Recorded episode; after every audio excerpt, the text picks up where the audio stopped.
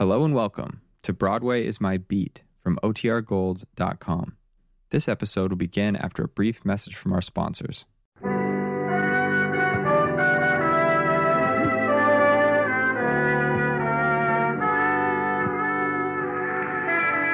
Broadway's My Beat, from Times Square to Columbus Circle, the gaudiest, the most violent, the lonesomest mile in the world.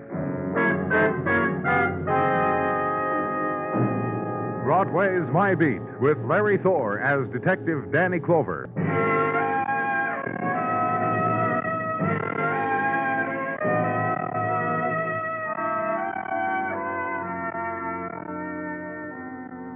When April comes to Broadway, the street is wide enough for everybody.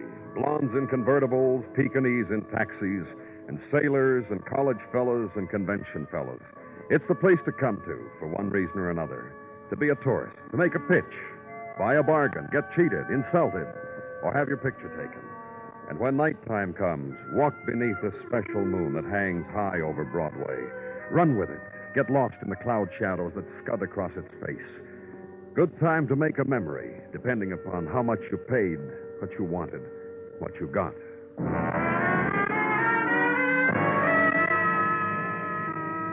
And the quality of night on the street where I was was hush, lapping against cool gray stone, Sutton Place.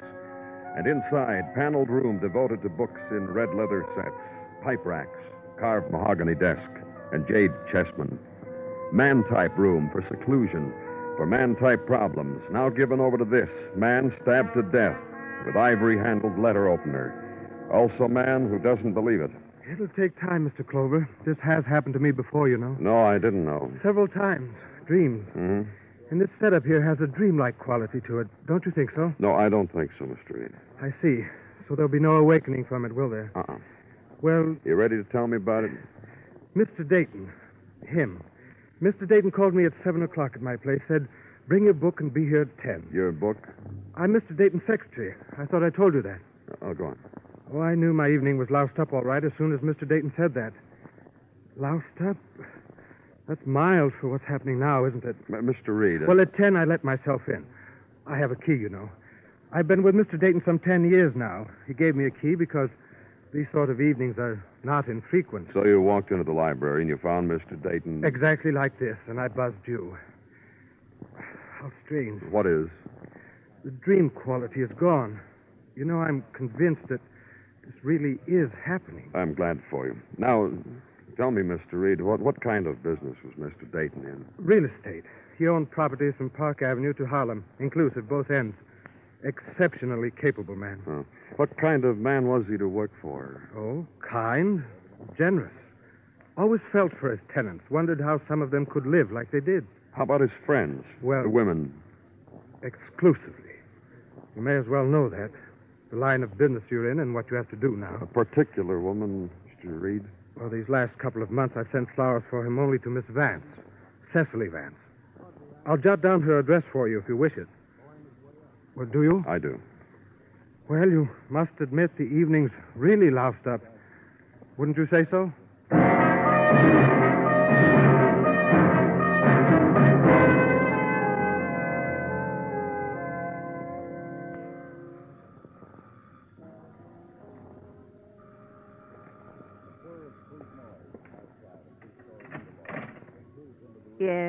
Miss Vance, Cecily Vance? yes. I'm from the police, Danny Clover. And I am alone here, and things must be spelled out for me. Sure they do. So the badge, please. Thank you. Let's talk about it inside, huh, Miss Vance? But nowhere else than inside. Please come in. I know it's my place to think of something to say, something to offer. Just be content with the music coming from the record player. Let's talk about Frank Dayton. Frank? But what a nice gambit you've given me. I'm pleased, really pleased. About Frank Dayton. An infinite man. A good man. Kind, gentle, forbearing. And I'm a girl who can take a good deal of forbearance.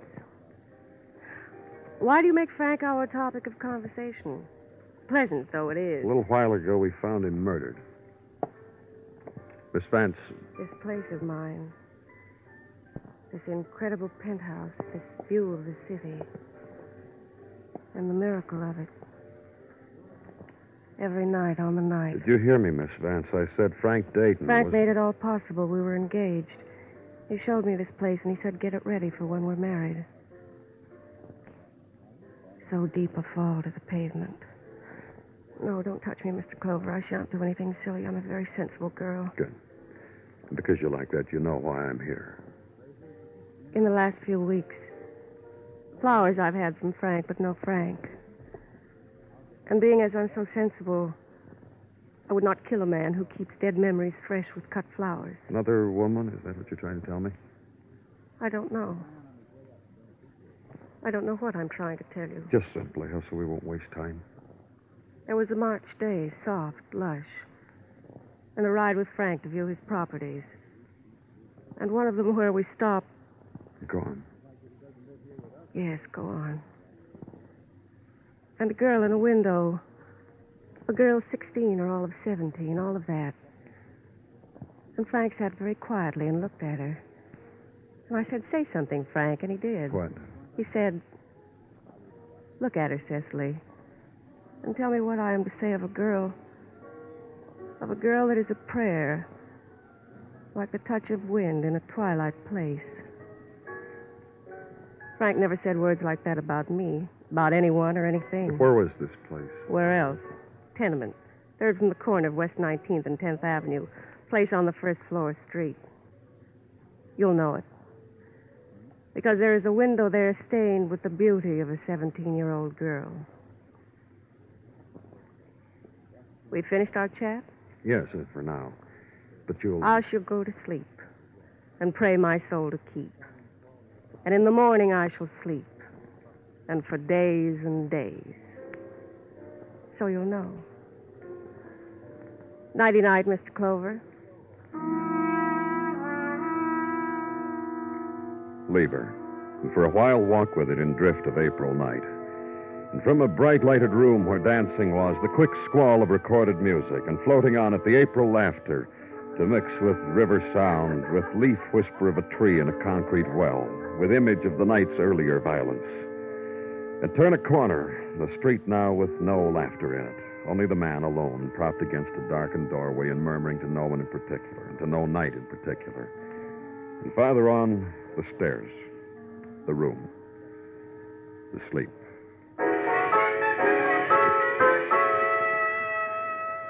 And the next morning is tenement on West 19th, third from the corner. And try a first floor street apartment. Ask, does a young girl live here? Be told against the music of the time tolling disc jockey, no young girl here, only a man who's always late for work because musical time clocks fascinate him. Be told, young girl across the hall, Susan Blaine. So try across the hall and be motioned into a room and be told, Yes, my daughter. Why do you ask for her? And the woman is a woman who has already, this early in the morning, applied the mask of youth to her face. Powder, rouge, pale glow of lipstick, graying hair carefully combed. Why do you ask for her? Well, I'm from the police. I, uh... Surely, surely now the child has not involved herself with police. Not Susan, not my Susan. How ridiculous. It has to do with a man, a man who... What man? A man who was murdered last night, stabbed with a letter opener, Frank Dayton. What has his life or death or anything about him to do with my child? I was told he came here one day, sat out front in his car, watched your daughter while she stood in the window.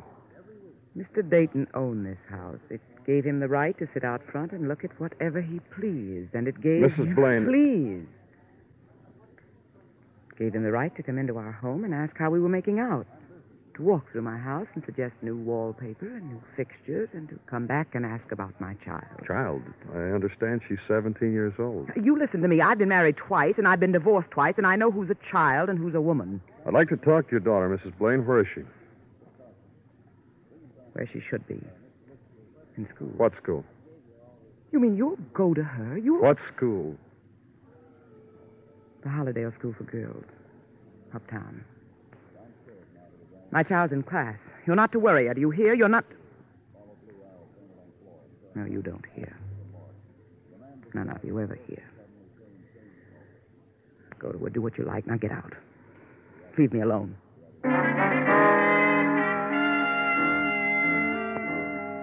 So ride the morning streets cross town and up, skirt the Hudson, the parkway of the daydreamers, the place you're looking for, Holiday School for Girls.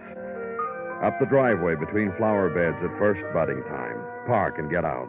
Onto the porch, clean and set with redwood furniture exactly spaced. And inside the waiting room, trophies for hockey and basketball and cooking, glass caged.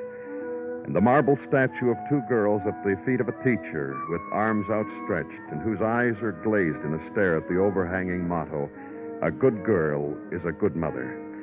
And in a moment, a Miss Mildred enters and introduces herself and listens most kindly to your wants, then leads you outside to where you will find Susan Blaine. Uh, Susan is in the garden, Mr. Clover, in the hothouses, and won't you come with her? So walk with Miss Mildred past empty playing field and nod to her theory of why young ladies should be familiar with the propagation of bulbs, ivies, and blooming plants. Finally, the section devoted to hothouses. Go into one. Miss Mildred points out Susan Blaine. Tells you she's an extraordinary girl. You'll see why. There she is by the roses. Leaves you. Susan? Yes, My name's Danny Clover, Susan. I'm from the police. yes. Well, what do you want of me? You knew a man named Frank Dayton, didn't you? I know Mr. Dayton. Why? He's dead, Susan. Oh, I see. How did he die? He was murdered. That's interesting, isn't it? Here's a rose. Throw it on Mr. Dayton's grave for me, will you? Thank you very much.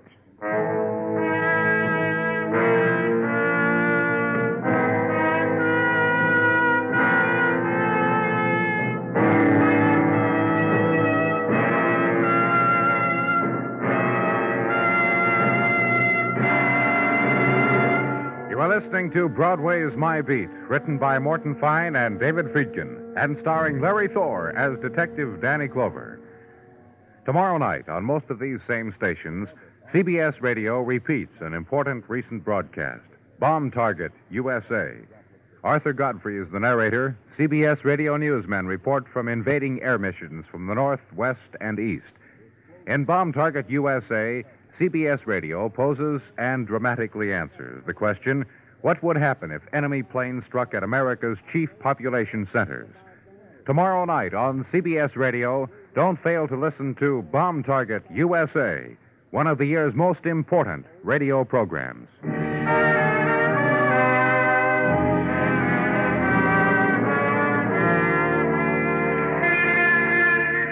Spring comes to Broadway in many ways. It rides the rust stained freighter still rhymed with tropic seas, is nudged into the harbor on the snouts of eager tugs, docks at the river piers, and disembarks. Then softly drifts the streets, gathering sounds of city and odors and dust of city, festoons city in drapes and whirlings of warm light, and rides too the fragile vessel of a girl's silken skirt. And windows are flung open and hands stretched out to catch the fall of sun. Time of the waking dream, time of the smile. Spring on Broadway. And where I was, April Garden to be walked with a young girl, and distantly the laughter of young girls batting spring across a high net and crouching for the return, and to a path and a bench overlooking the flow of river and sway of anchored river craft and the furlings of their bright new pennants. Oh, here, Mr. Clover. I've made room. Sit here with me. I uh, spoke with Miss Mildred. She said it was all right for you. Oh, to- I know. She doesn't care how many classes I have to cut. You know why? I guess because. because it thrills her, that's why. You, what you are, and what's happened. She'll have thrills for months after. That Miss Mildred. Susan. And the girls, too. I'm sure you've noticed the whispers and the giggles and the signals being passed. They'll look up to me from now on. Not just because I'm the oldest one here. Exactly how old are you, Susan? Seventeen. It doesn't matter, does it? What? I mean, you'll talk to me as if I weren't 17, but older, and I understand things. Honestly, I do. Lots of things. Like, well, like Like Frank Dayton? like Mr. Dayton. Tell me about him. The way he sat outside our house in his car that day and just looked at me. I'd stand in the window and brush my hair.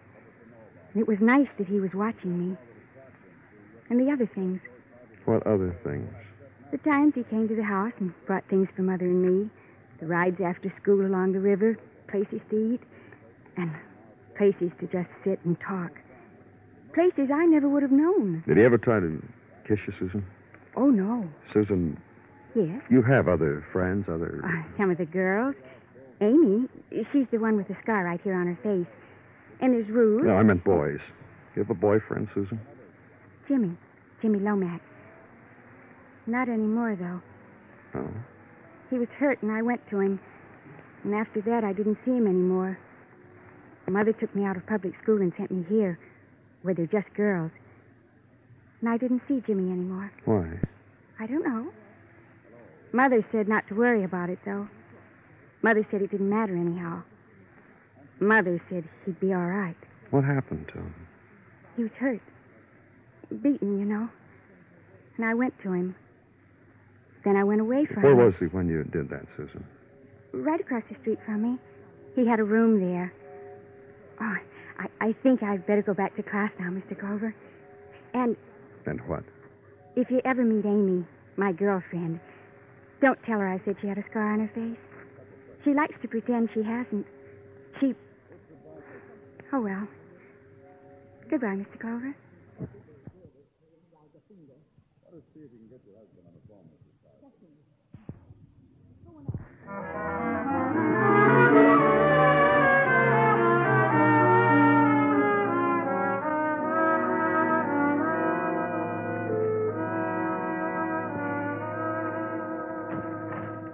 Danny? Hmm?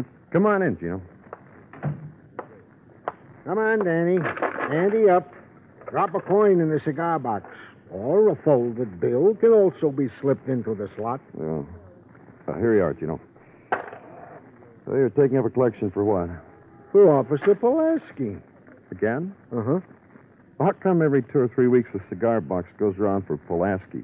Uh, last time it was for his daughter's confirmation. What's it for this time? Mrs. Pulaski is going to. Again? Uh, all right. Thank you, Danny. Got something for me? Just a fond wish that one day I may be passing the cigar box around for you. Danny, have you considered finding. Let's get to work, shall we, Gino?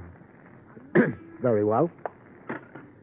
To wit, no news on the boy Jimmy Lomack in spite of the All Points Bulletin which is out for him. Okay, what else?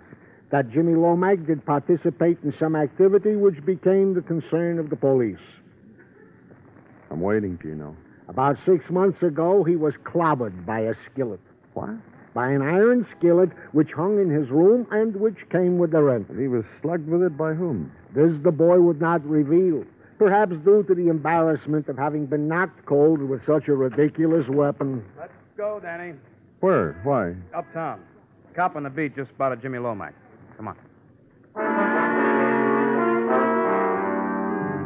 So hit the streets again, up Broadway, when the crowd is going home. Thread of sunshine, reserved for eight hour day people. And they walk slow or fast, depending upon how the day went, what they're going home to, if they're going home. And tenement town again, 10 4 109th Street, Danny. It's the next street to your left. five story houses run off on an architect's ditto mechanism and safe from the ravages of sunlight. Find an address. Officer said the third floor, room at the top of the steps. And up the stairs, which will cripple nobody if you're careful, and which route has been made scenic by those devoted to the pencil and plaster technique. Right here.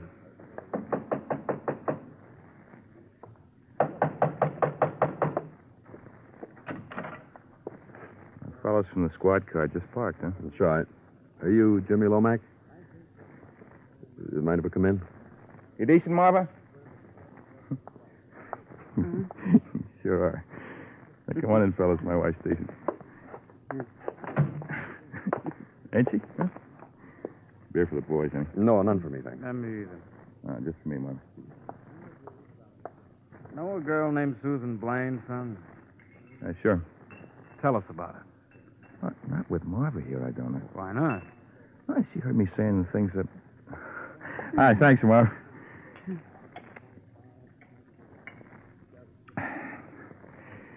Uh, Marva, these boys are cops. They asked me about a girl I used to know before we got married. It wasn't like you, Marva. I'm glad. Ah, this girl was too perfect to be true. Tell us what you mean by that, Jimmy. Marva and me. Well, um. Well, what? Pretty. Face like a saint. It's good like one, too. Me, a guy like me, I couldn't bring myself to touch her with my little finger. Was too good for me. I was the first one to admit. Oh, oh, she was one. Now, how well did you know her, son? I used to live near her. That's all. Talk with her sometimes. I always had a feeling her mother was watching us. Even we could just meet by accident two, three blocks away. I had that feeling. Go on. Oh, I guess I was all wrong about her, though. How good she was, I mean. Oh? Yeah, I saw her step into a convertible one day with a guy old enough to be her father. You never know. Marva, you uh, you go get ready, huh?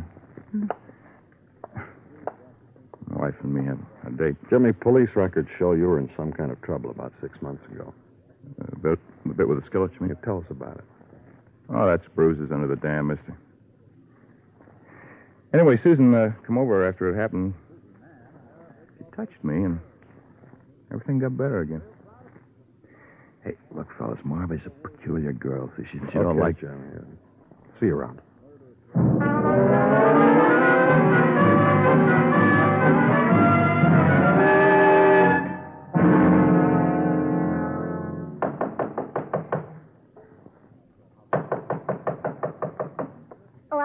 Mother. I can open the door, can't I? Oh, hello, Mr. Clover. Hello, Susan. You here again? What do you want? I want to talk to both of you. Well, I don't want Oh, to... I talked with him before, Mother. When did you do that? At school. Please, come in, Mr. Clover. What do you want? Mother, that's no way to. Please sit down, Mr. Clover. Mrs. Blaine, Yes? You're pretty fond of Susan, aren't you? Well, She's too fond of me. now keep quiet. She thinks I'm out of a storybook. I swear. Will you keep quiet? Well, you do, and I'm tired of it. Susan, Yes, Mother. come here. Susan, mm. Well, what do you want? dear child. And you know what's best for me. Of course I do. Oh, stop it. Stop it. Don't do that. See, she's a problem, don't you, Mr. Clover? No, I don't see that. Now, what would you know? I know this. I know Susan is a very lovely young lady and not a child. Let me ask you a couple of questions, Mrs. Blaine. Ask them and go. You were married twice, weren't you? I told you that myself. I know something. Susan, I told I you do not to. so.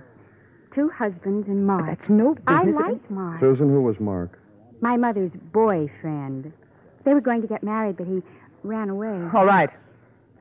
That was the final thing, wasn't it, Mrs. Blaine? Mark's running away. I don't know what you mean. Mark was a man who used to come here. Mother. who used to come here. I hardly knew him. One day he went away and he never came back.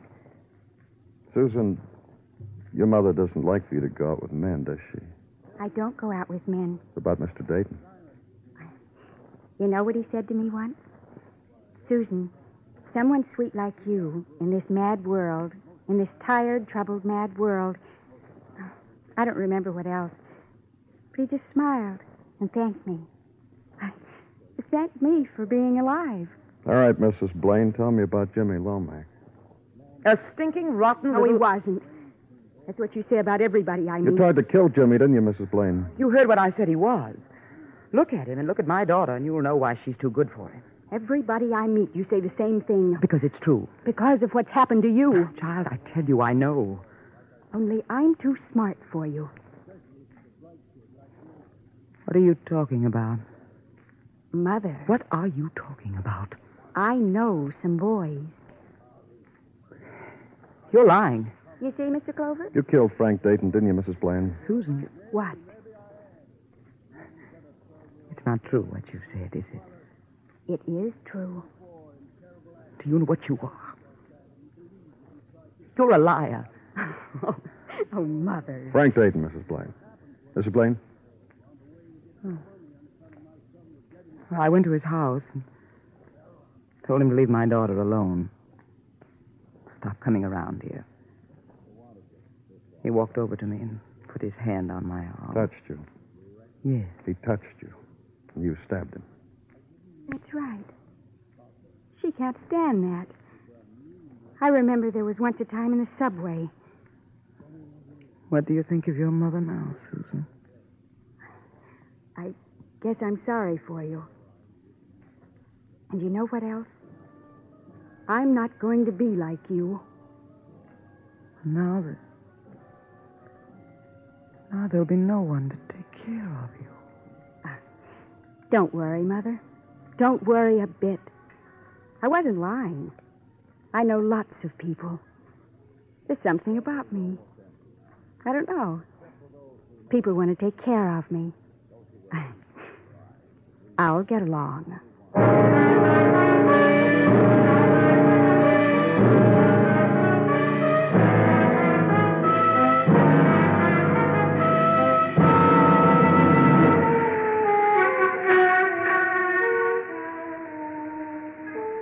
Twilight lies against Broadway like gray speckled gauze, ripples off into another world. It's the street of the hurry up step, the fast questions, the glances, the seekers after the special smile. And you walk it because once Broadway touched you, and you can't rub it off. It's Broadway, the gaudiest, the most violent, the lonesomest mile in the world. Broadway. My beat.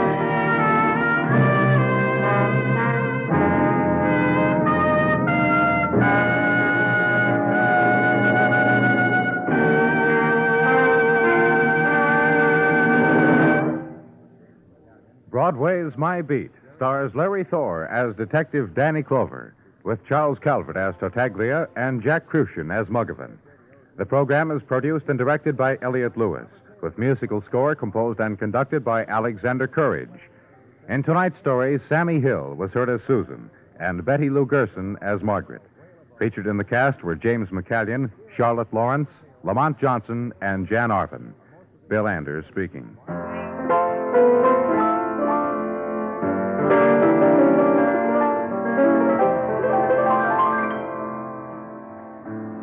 Tomorrow night, Ronald Reagan will be featured as the new man on your CBS Radio Theater of Stars. It's the story of a young doctor's struggle for trust, recognition, and a livelihood in an isolated rural community. Remember, it's your Theater of Stars production for tomorrow night over most of these same stations.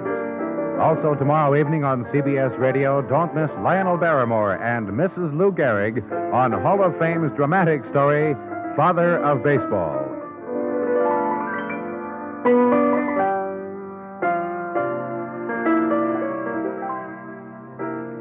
And remember, the top dramatic show of all, the Lux Radio Theater, is heard Monday nights on the CBS Radio Network.